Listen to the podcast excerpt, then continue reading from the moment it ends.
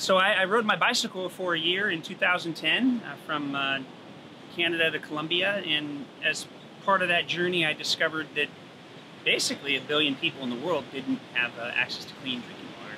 So I began this journey and did some higher level education and been on a series of trips with my friends in the last six years.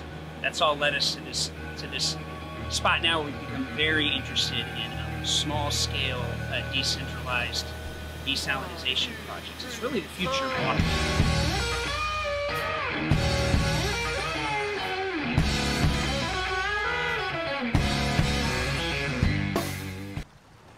Welcome, I'm stoked everyone that you could be with us for today's Beach Talk. I want to help us understand every word of God that's in the Word of God. God has so many amazing things that He wants to teach us and say to us every day. So thank you for taking the time to be with us for today. Now, my objective is always simple. It's disciples making disciples who plant churches that plant churches. Now, we want to see Jesus be a grassroots, go anywhere movement that works in us and through us uh, in our lives. Now, Matthew 11 says, Now it came to pass when Jesus finished commanding his 12 disciples that he departed from there to teach and to preach in their cities. And when John had heard in prison about the works of Christ, he sent two of his disciples and said to him, Are you the coming one, or do we look for another? Now, when Jesus finished commanding his 12 disciples, according to F.A. Bruce, to preach in their cities does not refer to the cities of the disciples, but the cities of Galilee. In this way, Jesus gave his commissioned disciples room to do their work. Now, he sent two of his disciples. And It is also possible, but perhaps less likely, that John did not ask this question for his own sake, but for the sake of his disciples. Now, he wanted them to go to Jesus and to ask the question for themselves so they would have the responsibility, causing them to focus their attention on Jesus. Now, William Barclay points out that Herod Antipas of Galilee had paid a visit to his brother during Rome. Now, during that time, he had seduced his brother's wife. He came home again and he dismissed his own wife and married his sister in law, whom he had lured away from her husband. Now, publicly and sternly, John rebuked Herod. It was never safe to rebuke an Eastern despot. And Herod took his revenge. John was thrown into the dungeons of the fortress uh, in the mountains near the Dead Sea. Now, when they said, Are you the coming one, or do we look for another? John um, and, and another passage indicated before this that he clearly recognized Jesus as the Messiah. His present doubt may be explained because perhaps he himself misunderstood the ministry of the Messiah. Perhaps he thought that if Jesus were really the Messiah, he would perform works connected with the political deliverance of Israel, or at least the deliverance of John, who was in prison. Now, it is possible that John made a mistaken distinction between the coming one and the Christ, the Messiah.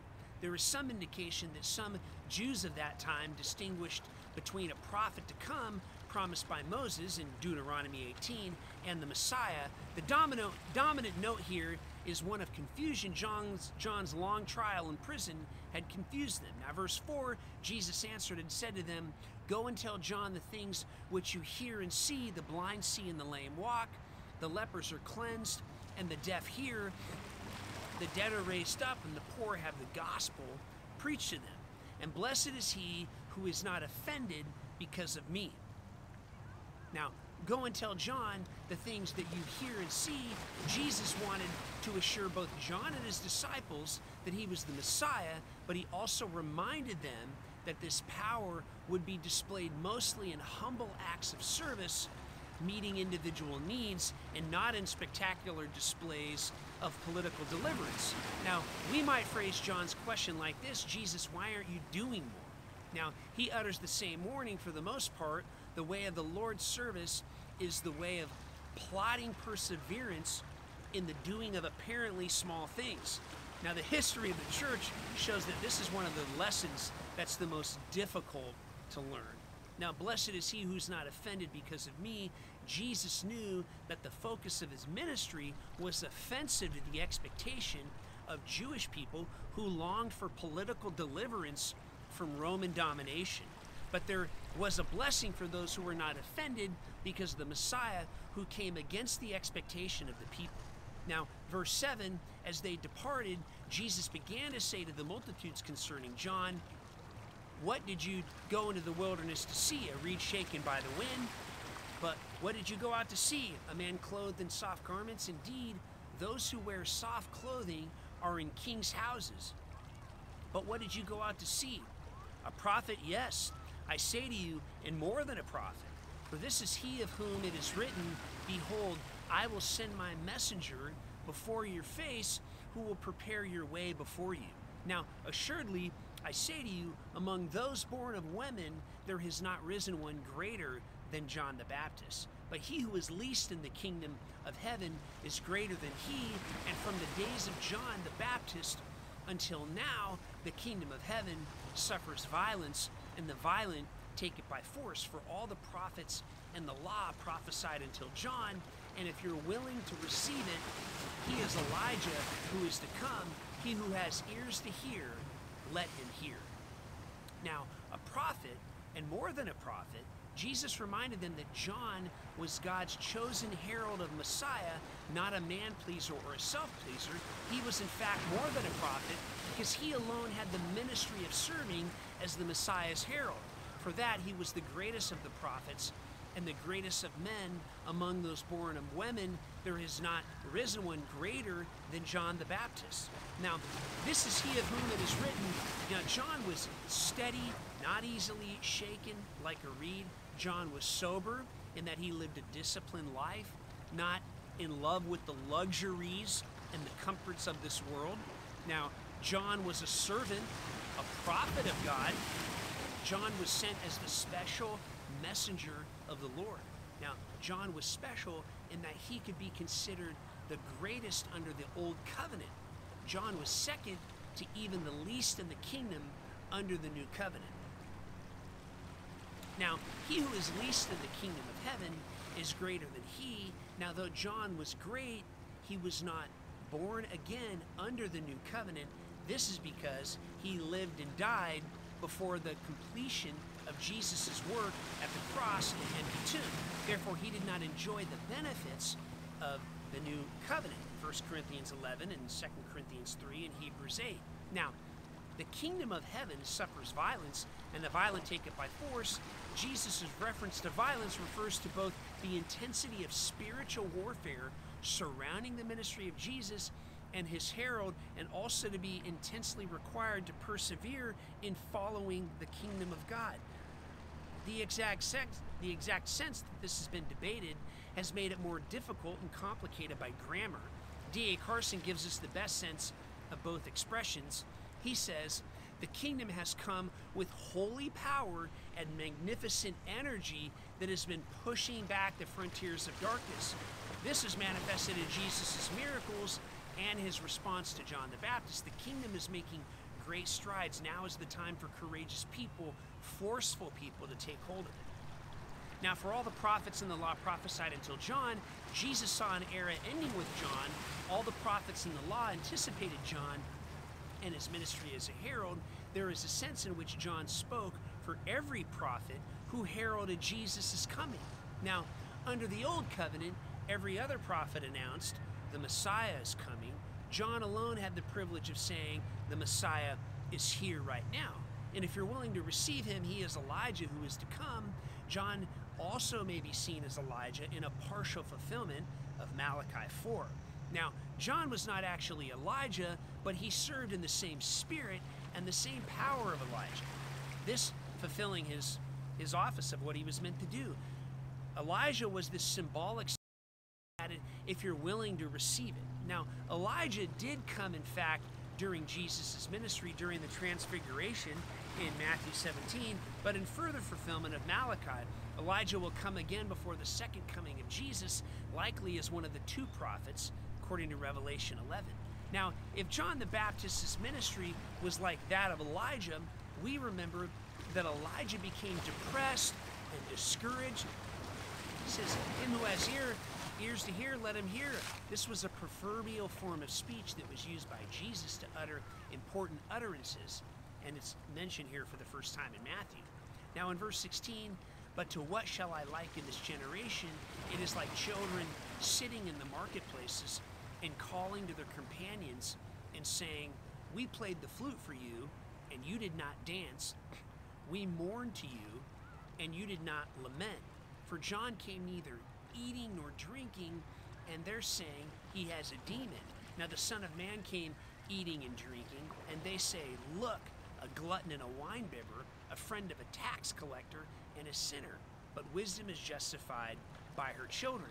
But to what shall I say, like in this generation? Jesus here considered the nature of his current generation and how they were choosy and uncertain in receiving God's message and his messengers. Now we played the flute for you, and you did not dance. We mourned to you, and you did not lament. The idea is that those who have a heart to criticize will always find something to criticize. Many people wouldn't be pleased with either John or Jesus. Now, a friend of tax collectors and sinners, Jesus quoted the criticisms of others against him. Though these words were meant to condemn, they have become wonderful. Jesus really is a friend of sinners. At first, it was a malicious nickname, and now it was a name of honor. F.A. Bruce. He says, But wisdom is justified by her children. However, the wise man is proved to be wise by his wise actions. Jesus had especially in mind the wisdom to accept both Jesus and John for what they were called to be. Now, people might criticize John, but look at what he did. He led thousands of people into repentance, preparing the way for the Messiah. People might criticize Jesus, but look at what he did. He taught and worked and loved and died like no one ever has. Criticism is part of the territory. Now, in verse 20, then he began to rebuke the cities which most of his works had been done because they had failed to repent. He said, Woe to you, to this city, Chorazin, Bethsaida, for the mighty works that had been done you were done in Tyre and Sidon, they would have repented long ago in sackcloth and ashes. But I say to you, it will be more tolerable for those cities in the day of judgment than for you. And you, Capernaum, you were exalted to heaven, will be brought down to Hades. For if the mighty works which were done in you had been done in Sodom, it would have been it would have remained until this day. But I say to you that it shall be more tolerable for the land of Sodom uh, in the day of judgment than for you.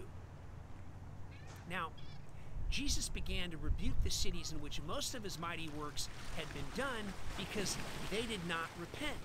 Because most of his mighty works were done in these cities, they experienced a greater light, which also required a greater accountability. Nowadays, people want influence, but they don't want the responsibility. Responsibility means that the means that we have tremendous accountability before God. We have forgotten this in a way that many that maybe no other generation has. It'll be more tolerable. When Jesus said that it will be more tolerable for certain cities in the day of judgment, he implied that there are, in fact, different degrees of judgment. Some will be punished more severely in the final judgment than others. Now, Chorazin, Bethsaida, Capernaum, God's judgment was fulfilled against these cities. Each one of them was destroyed long ago, has been desolate for generations. So, we don't read in the Gospels of the great works Jesus did in these cities, but we're told something about them in John 21, and there are also many other things that Jesus did, which if they were written one by one, they would fill they would have filled up all the books of the world. John makes makes mention of this at the end of his gospel. Now, what Jesus did in Chorazin and Bethsaida are among those unwritten works. This is a good reminder that the Gospels are a true account of Jesus' life, but he did much more that was not included in the Gospels. Now, verse 25 But at that time Jesus answered and said, I thank you, Father, Lord of heaven and earth, that you have hidden these things from the wise and prudent and have revealed them to babies. Even so, Father, it seemed good in your sight. All things have been de- delivered to you by my Father, and no one knows the Son except the Father, nor does anyone know the Father except the Son, and the one to whom the Father, the, the Son reveals to reveal him. Now, I thank you, Father, Lord of heaven and earth. We sense a strong note of joy in Jesus' communication with his Father. The persons of the Trinity speak and commune with each other with joy. Now, the use of the word answered is suggestive, revealing the perpetual fact of communion existing between Christ and God. A note of praise was the response of Christ's heart to the secret of Jehovah. now, you have hidden these things from the wise and the prudent and have revealed to them to babes. Jesus was happy that God had chosen the unlikely, seen by the word as babes, to respond to his message of the kingdom.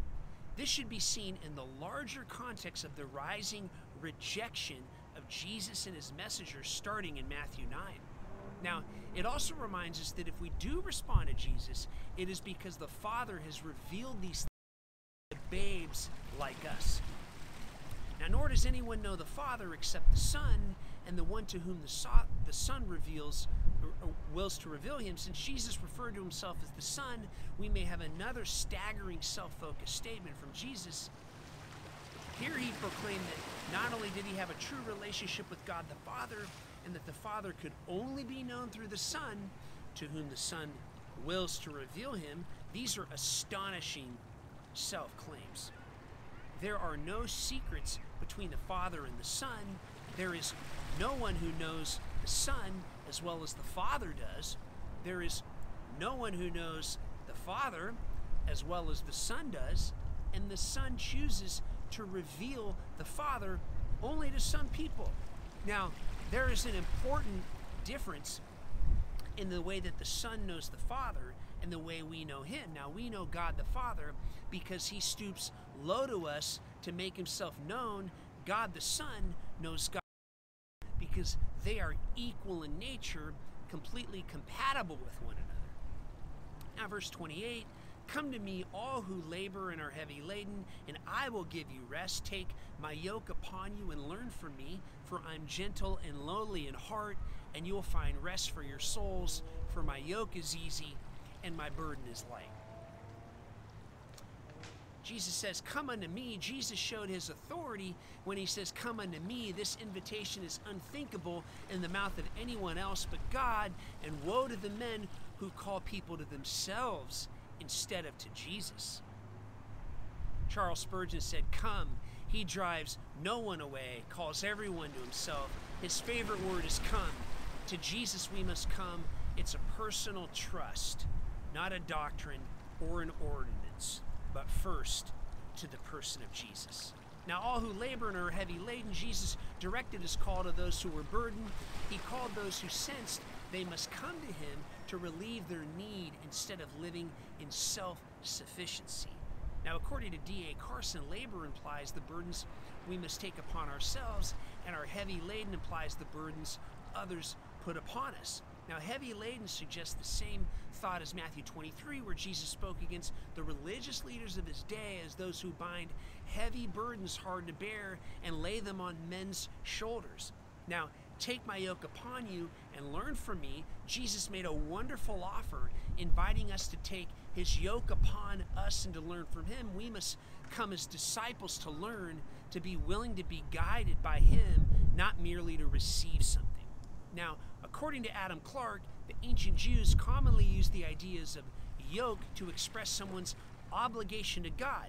There was the yoke of the kingdom, the yoke of the law, the yoke of the command, the yoke of repentance, the yoke of faith, and the general yoke of God. In this context, it's easy to see Jesus simplifying and saying, Forget all about these other yokes, take my yoke upon you and learn from me.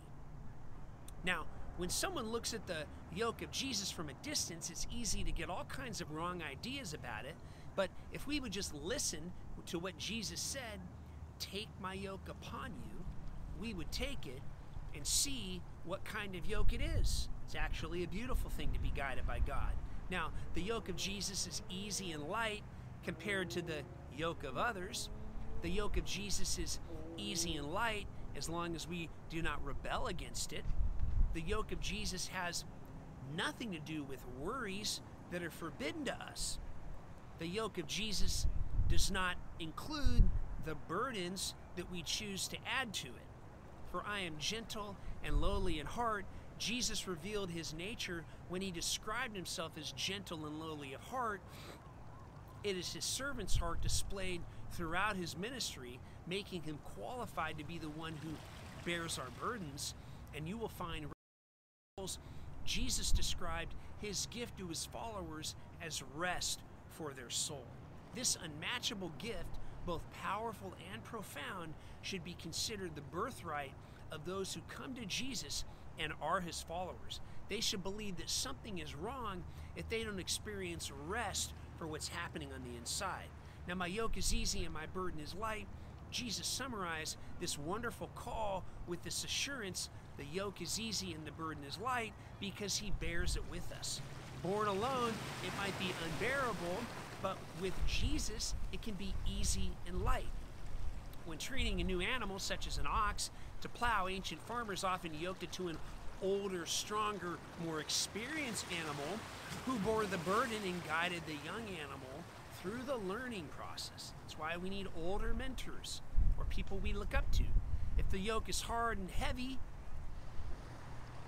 then we aren't capable of carrying it ourselves. Jesus said it plainly My yoke is easy and my burden is light.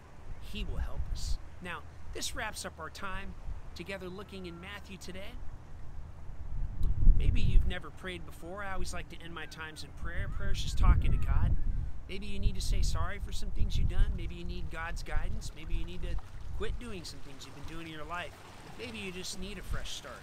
We can always pray to God and ask for His help. Let's go ahead and pray together. Just say, God, would you help me? Would you give me a fresh start? Would you help me to align my life with everything that you want me to do? Would you help me do it? In Jesus' name. As always, have a great day. Thank you for your time. We would love to partner with you. Uh, water is a global problem. It's going to take as many partners as we can to help solve this problem. We'd love for you to partner with us.